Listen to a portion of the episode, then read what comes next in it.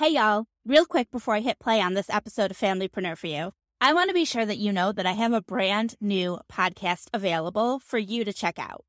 It's called Just Marketing, and you can find it on this podcast platform. Go ahead and search for Just Marketing and hit subscribe so you don't miss anything. Then come back here and listen to this episode of Familypreneur. It'll still be here waiting for you. Welcome to Familypreneur, the podcast for parent entrepreneurs raising kidpreneurs. It's time for your weekly dose of inspiration and actionable tips to build your business and find better balance, all while strengthening your family. And now we'd like to introduce your host. She's my mom and thebomb.com, Meg Brunson. Hello and welcome to episode number 34 of the Familypreneur podcast. Today's episode is brought to you by my Facebook business page checklist. Whether you're brand new to Facebook or a veteran, it's important to ensure that you are leveraging your Facebook business page optimally. More and more people are finding your business on Facebook, and you want to ensure that you're making the best first impression.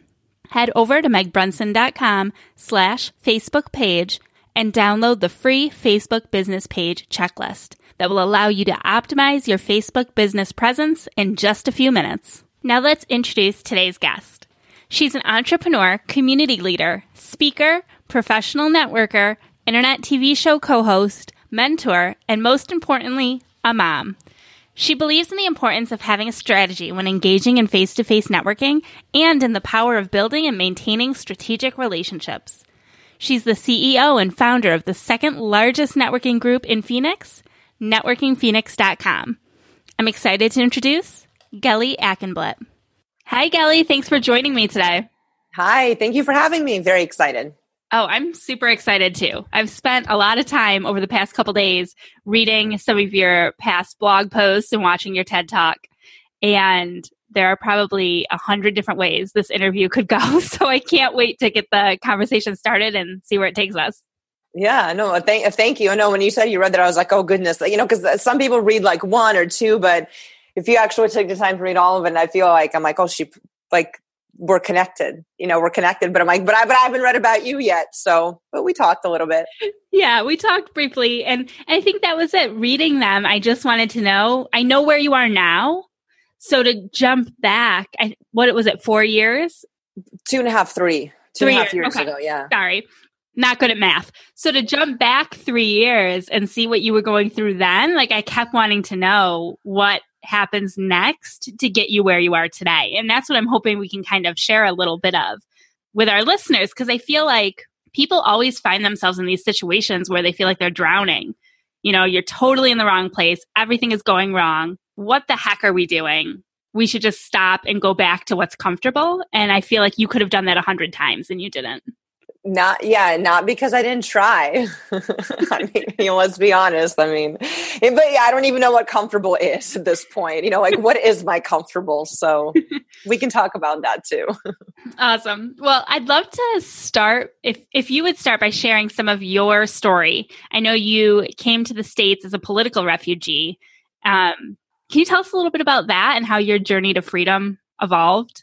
Yeah, absolutely. So I was born in the former Soviet Union, a place called Moldova. And in 1989, my family immigrated. So I was about 8 years old, and they had tried to leave the Soviet Union prior a few times, and they were denied. And finally, on the third try, the Soviet Union government or whatever entity, you know, decides they let us go. And we had an Israeli visa, so we were supposed to leave, you know, Russia and go to Israel. And the way Israel works is they accept Jewish people immediately. It just doesn't matter where you're from. Our entire family was there, right? I have this big giant family, and unfortunately I don't get to know them because, you know, they live in Israel. So that's where we're headed. Once we actually left the Soviet Union, so there's a program that guides Jewish refugees called HIAS, HIAS. I'm not sure if it's how you pronounce it, HIAS or HIAS. So I believe it's a nonprofit organization, and they guided us through the journey. So the first place that we went to was in Austria. And, you know, keep in mind, you know, you don't know the language, you don't really like, we didn't know, like, we didn't know where we were going. We didn't know where we were going to stay. Like, we didn't know anything, you know? So it was me, my mom, my dad, my maternal grandparents, my uncle, he was 21 at the time. And my mom didn't know this, but she was pregnant. Okay. She didn't know this at the time. Yeah. She was 27. Wow. If you can imagine, I can't even like put, I'm like, you know, I think about what it must have been like at 27, having one kid, being pregnant with another, and like, you know, traveling to this whole other foreign country. But anyway, so we get to Austria. We're there for a little while, and you know, you don't always get to go through. Just because you want to go through doesn't mean that you do. So we wanted, for whatever reason, my family decided they wanted to come to the United States instead of going to Israel. I think if it were up to me, I would have probably picked Israel because I'm a little Zionistic like that. But they wanted to go to the U.S. So what happens if you want to do that is you have to apply and prove that you're a refugee and have the U.S. government let you come into you know, the United States. So we did that, and a lot of people get denied. And if you get denied, then you get stuck there. You literally, like, there are hunger strikes of refugees. I mean, they live on the streets. There's nowhere to go. For whatever lucky reason, they allowed my entire family to go through. And so the next place we went to was Italy. So once we landed in Italy, and when we were in Austria, we were in some like communal hotel type of a thing. When we went to Italy, what people would do there is they would donate their beach homes to refugees like us. So it was horrible. We lived in a beach house in Italy. I mean, it was just atrocious, you know. Food trucks would come by every morning with delicious produce. But I mean, it was stressful. Obviously, we're immigrating. I mean, that's not where we're living, but it was very nice, if you can imagine, just waking up every morning and running to the beach. I mean, it was me as an 8-year-old, it was amazing. So same thing happened in there. You know, we didn't know how long we were going to be there, but as you know, luck of the draw, they pulled our names out, and they said, you're going to Arizona, but we'd never heard of Arizona. They asked us, they said, where do you want to go? And we didn't have any family in the United States. And literally somebody told us San Diego was nice. So we're like, well, let's ask for San Diego. And they were like, they asked for San Diego. Okay, let's get them as close as we can. We'll get them to Phoenix. You know?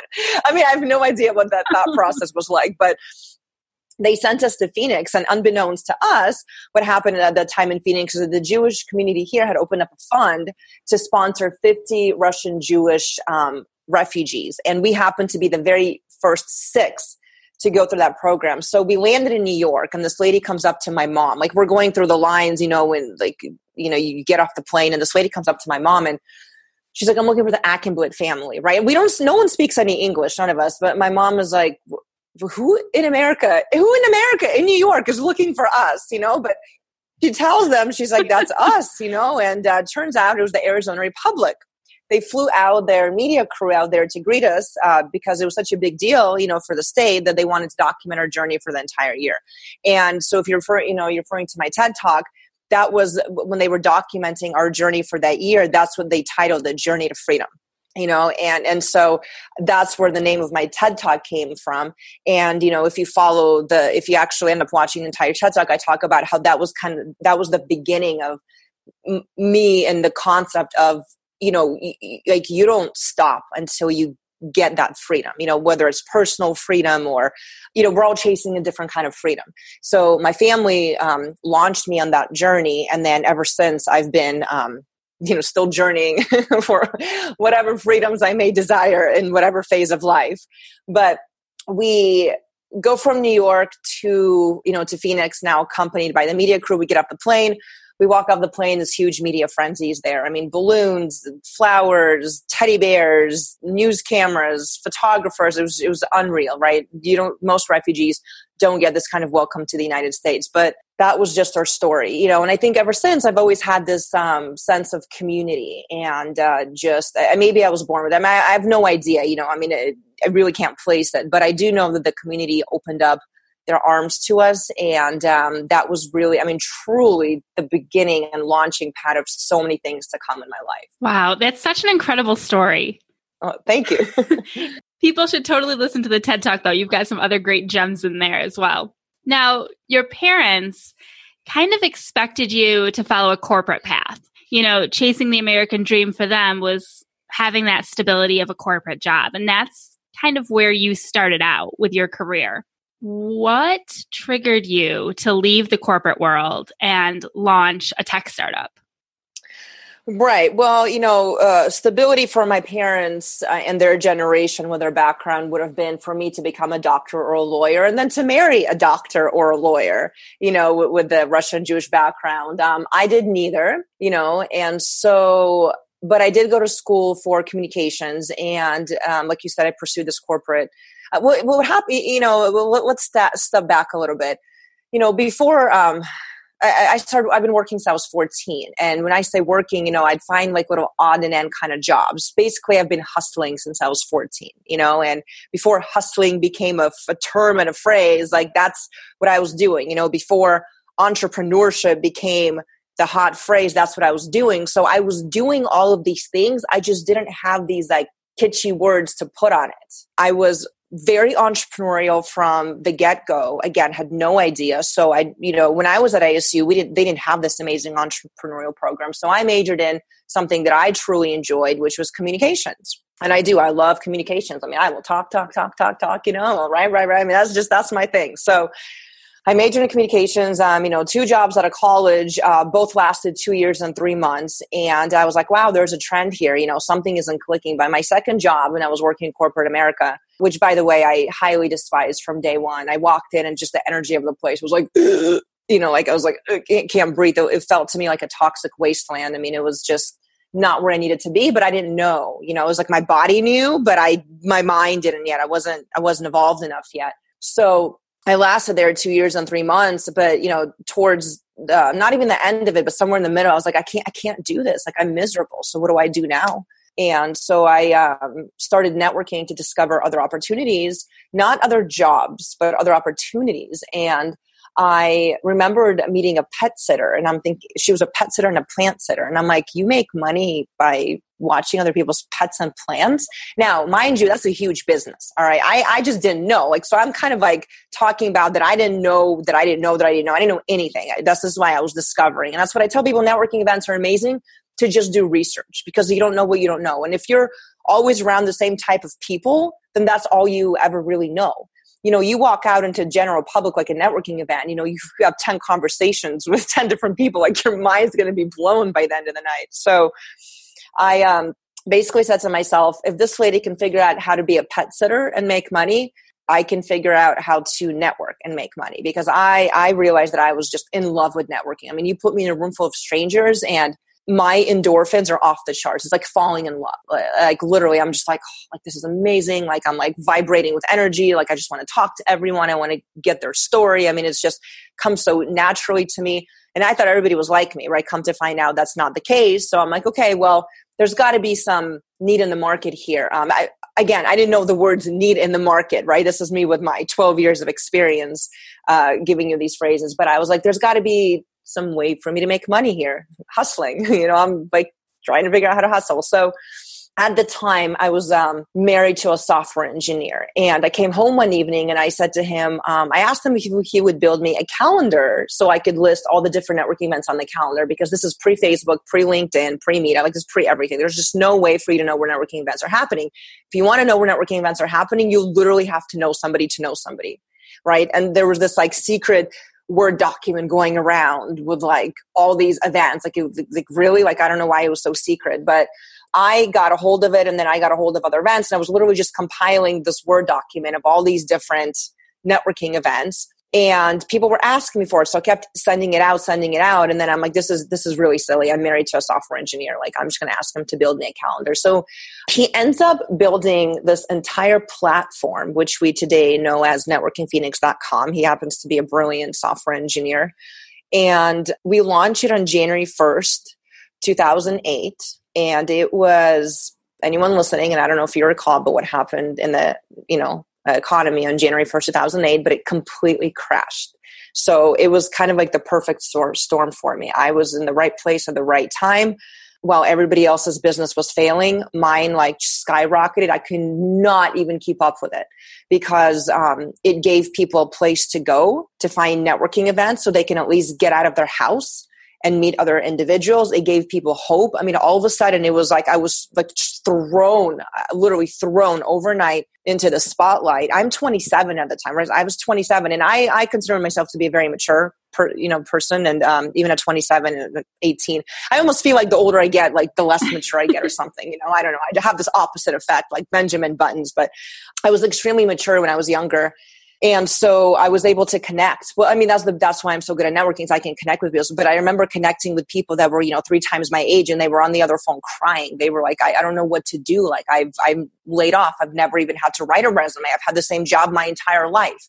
And they're like, where do I go? Who do I talk to? I'm just like, I don't even know what to say, because I'm like, okay, but I figured it out, try to help them. Again, if nothing else, hope.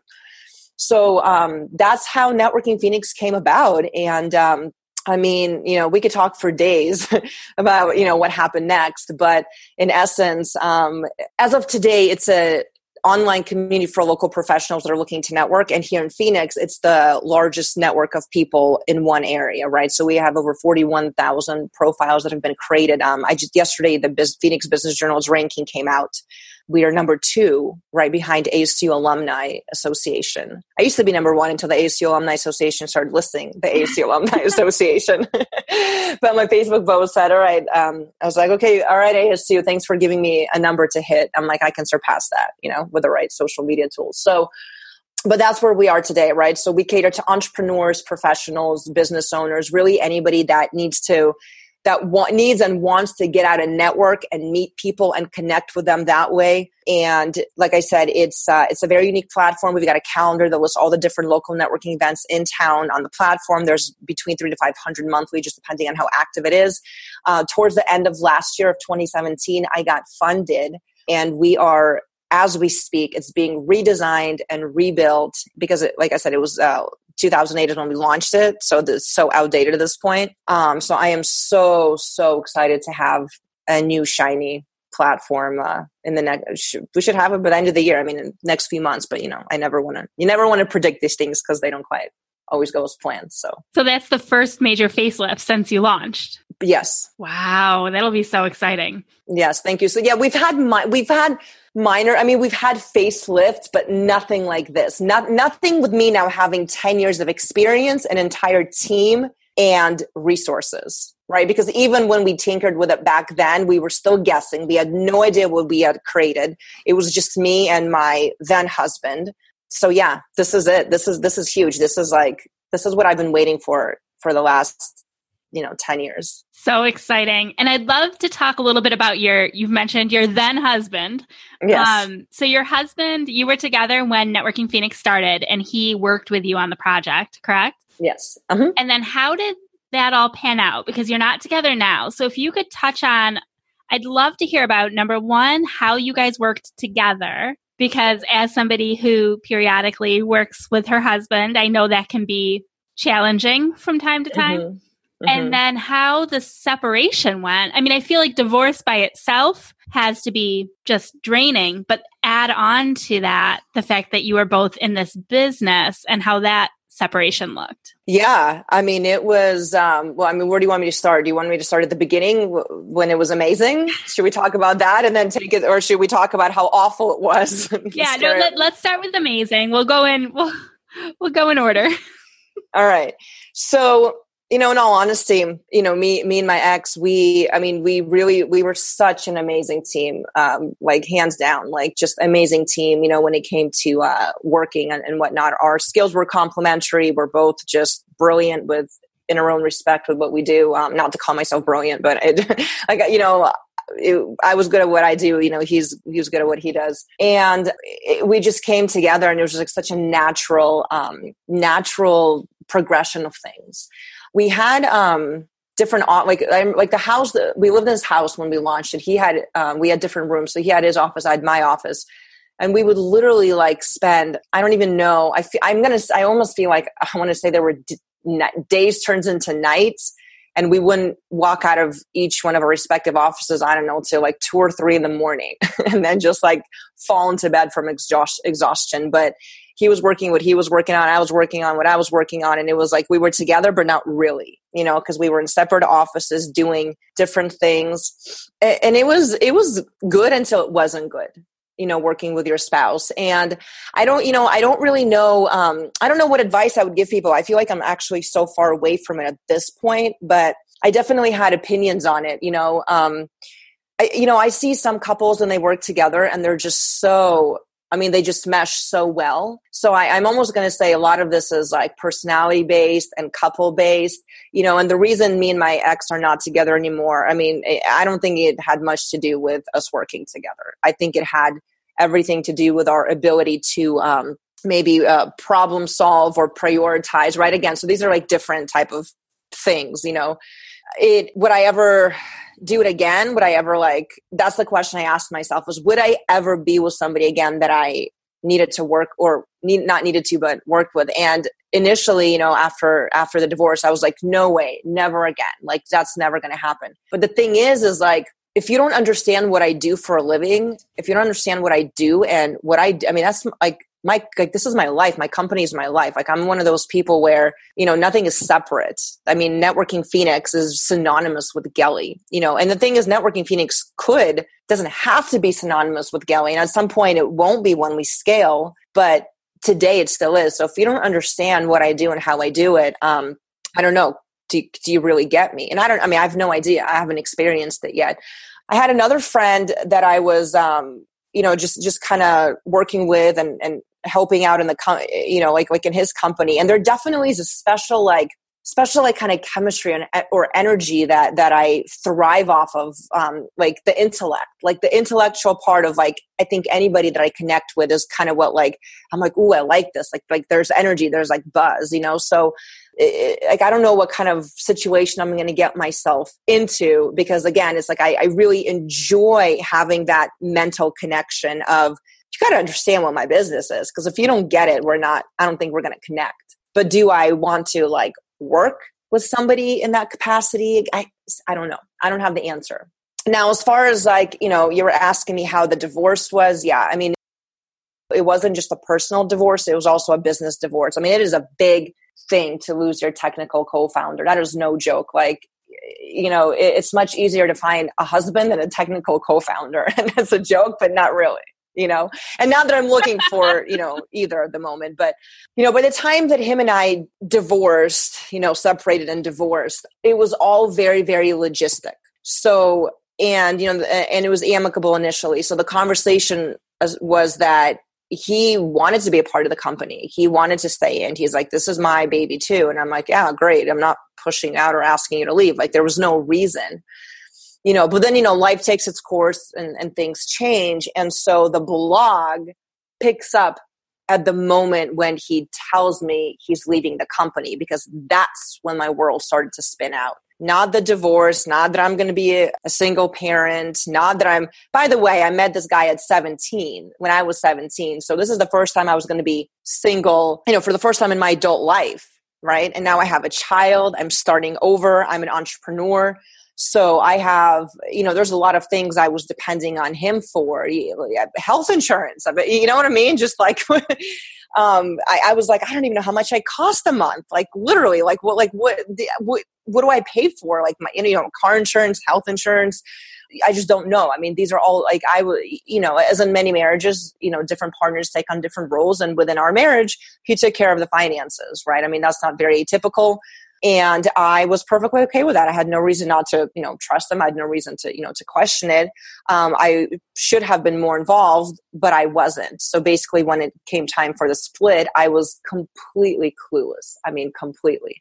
And I'm not a clueless person, but I was clueless in that department just because, you know, I was busy building my company. I didn't, you know, care to learn about the finances of our situation or whatever. So it was devastating, you know, and then, yeah. So then the divorce itself, of course, sucked. I mean, divorces are horrible. I mean, and everyone tells you that. And, you know, it's like, you know, I wanted to believe that we were going to be different, and we weren't. We were one of those horrible statistics, you know, we turned out to be that, and it is what it is. Yeah, I don't know. I mean, I don't really know. It just, you know, life just unfolds. But at the end of the day, I bought him out. The company's mine. I got it funded. I have a new business partner.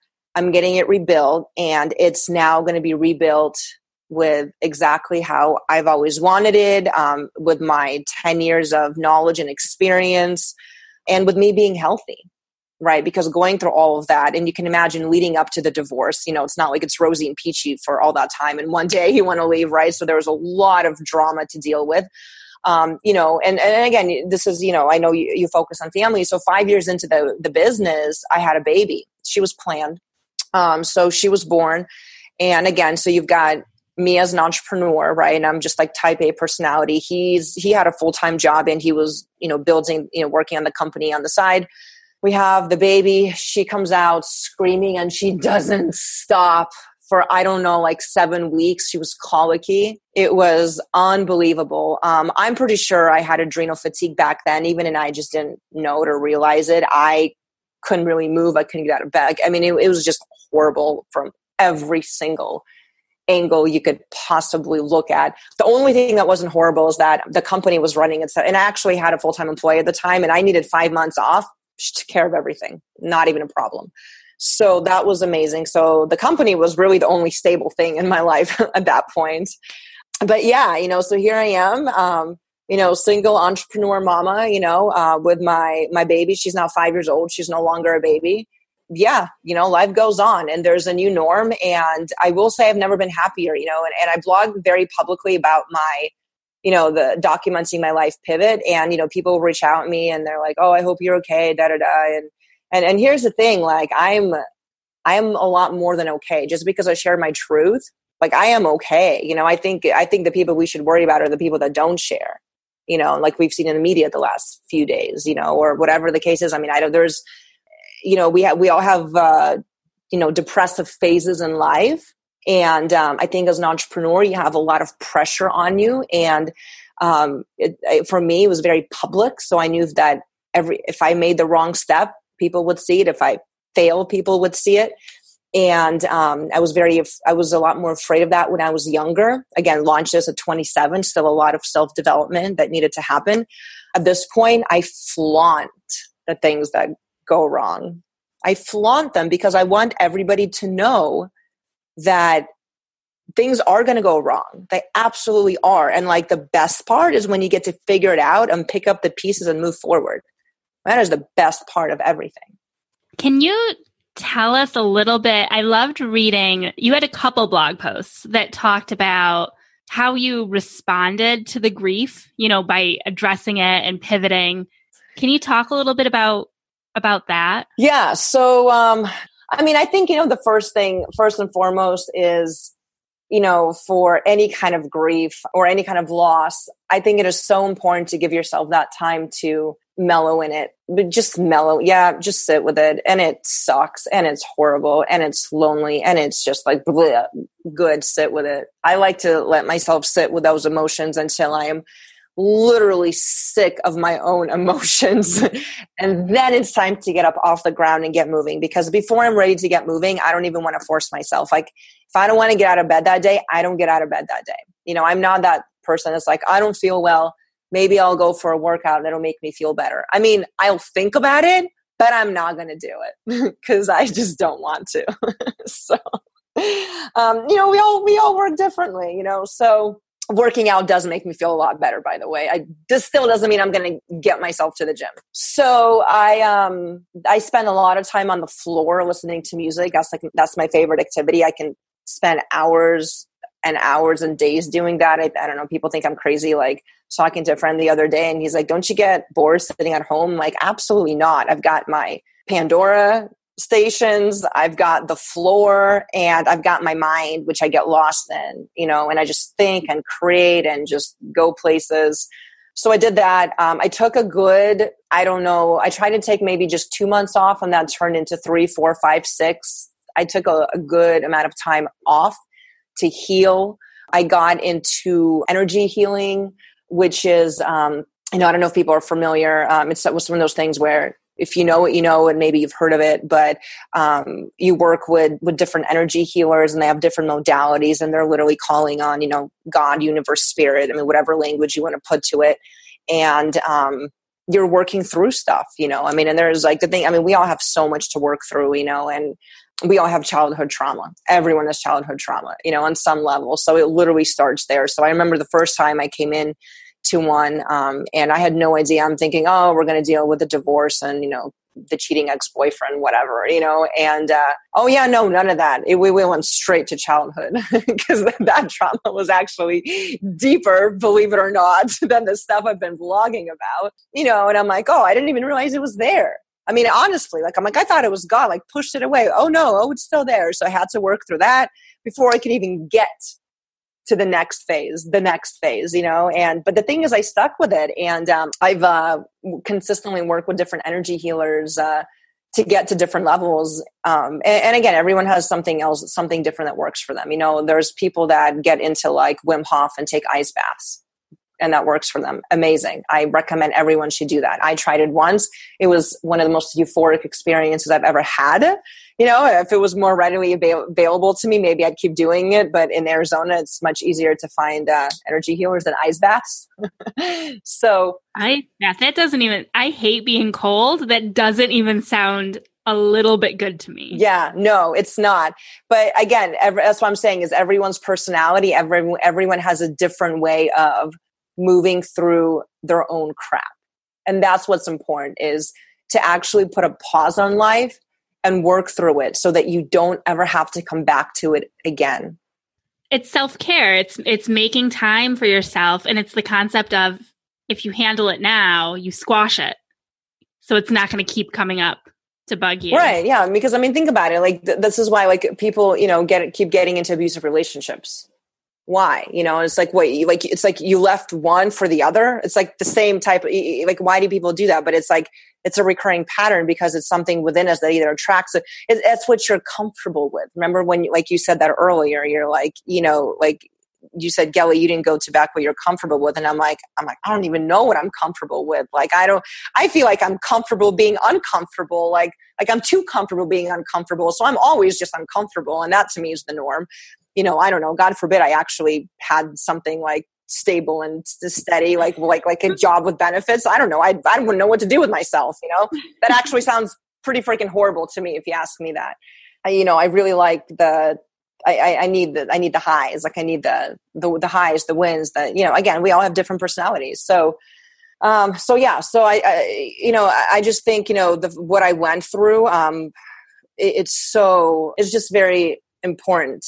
And again, I'm not a medical professional, but I think a lot of people will agree. It's just important that you take time to deal with your crap, because we all have baggage. We all have stuff we need to get through. Like, it is not like no one is immune from that. And if someone thinks they are, then they're definitely in denial. And that is the first thing they need to get out of their head.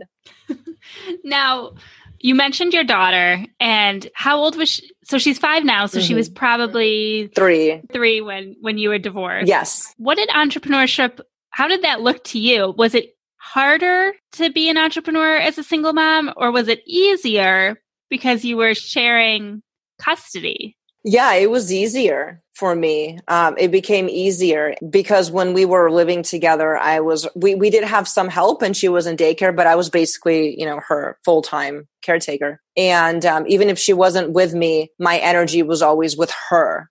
And it's hard for me to actually concentrate or, you know, do work stuff when she's around, or, you know, I can hear her, whatever the case is. So we have 50-50. And so the fact that she wasn't with me half the time, it was like, gosh, the first time that she wasn't with me for 5 days in a row, I seriously felt like I just won the lottery and went in like the best vacation of my life. Like, I don't even know how to say, like, I mean, and I don't feel like a horrible mother saying that, by the way. I think I'm an awesome mom. Like, her and I have like an amazing connection. We spend like a lot of, you know what I mean? Like everything with Eris and I, like, it's great.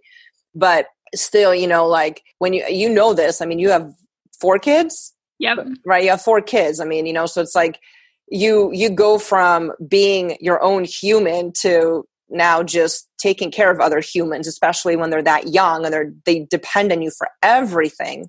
It's a big mental shift. And did I enjoy it? Yes. But did it make me a little crazy? Yes, it did. You know, and I'm from a different culture too. Like, I don't know. I don't think I have this American mom guilt thing. It's like, no, like it takes You know, I mean, there is such a cliche saying, it takes a village to raise a child, but it's true. So stop trying to do it on your own. Like it's unnatural to try to raise a child on your own. So it was great. The fact that, you know, I know, he's a great dad. I know she can go over there and I don't even have to worry about it. So. Well, I guess that's the silver lining, right? Yes, absolutely. So we've talked a lot about networking for obvious reasons. Can you share some tips for networking? I feel like right now there's a lot of emphasis that's placed on social media, and I'm not sure how many people are actually getting out and, you know, brushing shoulders with the other people in their communities. So if you could share some insight on actually networking in real life, that would be great. Absolutely. Yeah. You know, so most people, think of networking as just attending maybe chamber events, exchanging business cards, you know, free food. I don't know, but it's just a really big misconception. I think most people don't understand what networking is, and it's so simple. Networking is making friends. It's making friends. So you got to go out and you got to have conversations. You have to be real, you know, because if you're having fake conversations, then obviously you're not attracting the right type of person. You have to talk about things that matter. You know, you have to talk about, like when I put that blog, I'm just giving you an example, but when I launched that blog and I started writing, and I don't know who was reading it because I was just putting it online. Like one of those posts went viral and one day it had like 4,700 hits. It was nuts. But strangers would come up to me and, or maybe not strangers, but people acquainted, like people that I would know of, but didn't know would come up to me and say, Gelie, I read your blog and you know what? I've had the same experience. And they would tell me their story. And it was so genuine. Like I was shocked. I mean, I teach people this, but I was still shocked at how incredible it was. And so I ended up making a whole new realm of friends because these were men and women coming up to me and sharing their stories with me after reading my stories because I took the time to share. You know, now I understand I happen to be an open personality, so I'm not saying everyone has to talk about their drama. I mean, if that's uncomfortable for people, that's completely understandable. But scale it down to a level that's still real. You know, what are you comfortable talking about? Because it's always you and first, it's your personality first, and it's business second. No one is going to do business with you if they don't know you, like you, or trust you.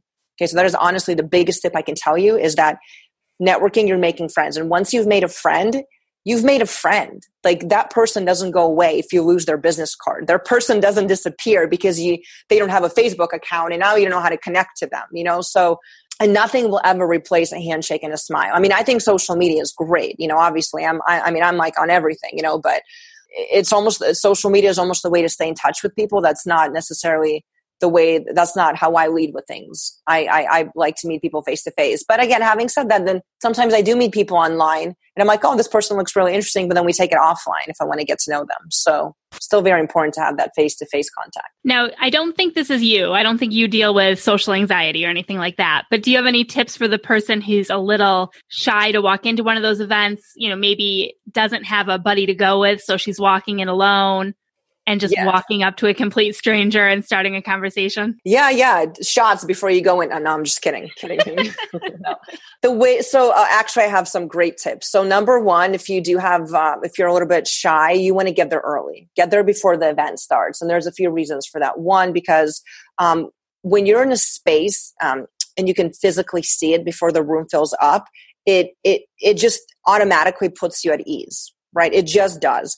Two, you can meet the organizers and you can say, hi, you know, I'm new. I'm a little shy. I don't know anybody. I just wanted to come a little bit early and check it out, you know, but you know, so if anybody comes in that you think I should talk to, just maybe, you know, feel free to send them my way while I sit at the bar or whatever, or I buy the food. I mean, whatever the situation is, but I think it's always good to meet the organizers. Do not for the life of you annoy the organizer. I don't know why everybody wants to do this to me. I'm so sorry. I just felt like, but like people do this to me. Like I am at my own event and I am clearly trying to get organized and people show up, Gelie, I have questions for you. And I'm like, if there was a poop list, you'd be number one on it. Right. I mean, it is so obvious. I'm scrambling. Why are they it's horrible. Please do not do that to anyone. But you may introduce yourself, say hello, and walk away. That I will love you if you do that. So, but that is a tip for me. And then the other thing that happens, so there's three things when you arrive early. The third thing that's going to happen is that as other people are coming in, they're going to gravitate towards you. So now you're not the one having to break into conversations. The worst time you can arrive at an event is in the beginning. I'm sorry, is in the middle. Because when you arrive in the middle, everyone's already in conversation, right? Everyone's in a cluster. Now you have to break in the clusters. I mean, it's a lot more awkward. It's almost better to arrive at the end, because when you arrive at the end, the people that are sticking around are the ones that are, they don't want to leave. They want to keep talking. So they're more open that they're going to pull you in. So if you know, again, I mean, just keep in mind, if you can get there early, great. If you can't, just know that you're going to get there in the middle. Just know that you're walking into an anxiety-ridden situation, but take a deep breath, you know, and just go in and look for the person that isn't talking to anyone and start there. Those are really great tips. Like, those are things that I hadn't even considered or heard of. So I really appreciate you sharing them with me. I feel like I've gotten over some of my anxiety, but I totally hear what you're saying about like the middle of the event, because, or even if the person you're speaking to, if you part ways for whatever reason, then suddenly you're looking around at all these clusters thinking, which cluster do I introduce myself? Yeah. And believe me, there's been times where I've done that and I've tried to break into a cluster and they are just blatantly shutting me out. They do. And I'm like, whoa, that's like awkward. It's embarrassing. I'm like, I don't like you either. No, I'm kidding. I don't know. But I mean, I've experienced that myself. So it's going to happen. It's fine. Just move on to the next cluster. Maybe they'll be nicer. I don't know. Kids wear a shirt that says, can I join your cluster? You can join my cluster. You know, like they have those shirts. You can sit with us at lunch, you know, or something. Right. Or you can squat with us. I don't know, whatever. But yeah, I should come up with that and trademark it. You should have shirts. Yeah. Why not? Diversify your income just a little more. Well, I feel like this conversation is very limited by time, and we were only really able to scratch the surface of all of your experiences and the impact that you've had on the Phoenix networking circuit. But I'd love for you to share where our listeners can learn more about you and connect with you. Absolutely. Yeah. And I told you I could talk for days, remember? Sorry, I'm a bit of a talker, but they can find me. The easiest way would be gelly.com. That's my website. So it's GELIE.com. And they can literally just contact me through there. You know, if they're interested in reading that gory blog that we've mentioned a few times, it's followgelly.com. And then, of course, the networking platform, which is my baby, my life, my everything, is NetworkingPhoenix.com, with Phoenix being all the way spelled out. And I'm going to link to all of those things in the show notes so that people can easily just hop over to the website and find them. So I just feel like it can be so easy to look at the success in others. And I feel like I see that in you. You've gotten a ton of awards and you're very well known in Phoenix. And it's easy to see that and not recognize the struggle and the overwhelm that happens behind the scenes. So I love how raw and real your blog is and your stories and your advice. It's all very relatable and inspiring. So I just want to thank you for sharing it with me and joining us on the podcast to share it with all my listeners. Well, thank you. I mean, thank you for being on the other side that actually takes the time to read it. And if it makes an impact, that's great. I mean, because that's why, you know, I love sharing. Like you said, I don't like just the shiny. If there's going to be the shiny, I want people to see the unshiny too. So thank you for having me. I love it. Oh, it's been great. Thank you. Gosh, that was just amazing. When I met Gelie a couple weeks ago at an in-person networking event, of course, I instantly knew that I wanted her on this podcast to share a little bit of her story. And I love how she brings so much raw truth to her story and to her audiences. You'll find all of the links mentioned in this week's episode at megbrunson.com/34. Last week, if you missed it, you will have to go back and give it a listen. Last week, I interviewed a personal mentor of mine, Pat Flynn. He shared some amazing insight surrounding raising our kids with an entrepreneurial mindset. He's a father, husband, and entrepreneur who lives and works in San Diego. He owns several successful online businesses and is a professional blogger, keynote speaker, Wall Street Journal bestselling author, and hosts the Smart Passive Income and Ask Pat podcasts. He's an advisor for Leadpages, ConvertKit, and other companies in the digital marketing arena. His podcasts were the first that I fell in love with, and he's been a mentor of mine through the launch of Familypreneur. So make sure that you go back and listen to that episode at least once. Next week, I'll welcome John Lanza. He's the chief mammal of The Money Mammals and author of the new book for parents called The Art of Allowance, a short practical guide to raising money-smart, money-empowered kids. John's Money Mammals teach kids to share and save and spend smart and have been featured in the New York Times, the Wall Street Journal, and the LA Times.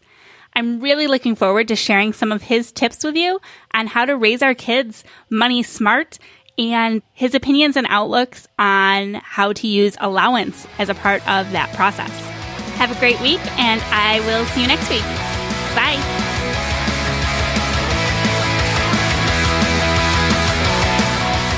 Don't miss my mom's next episode. Subscribe to the Familypreneur podcast and automatically get access to the newest episodes every week.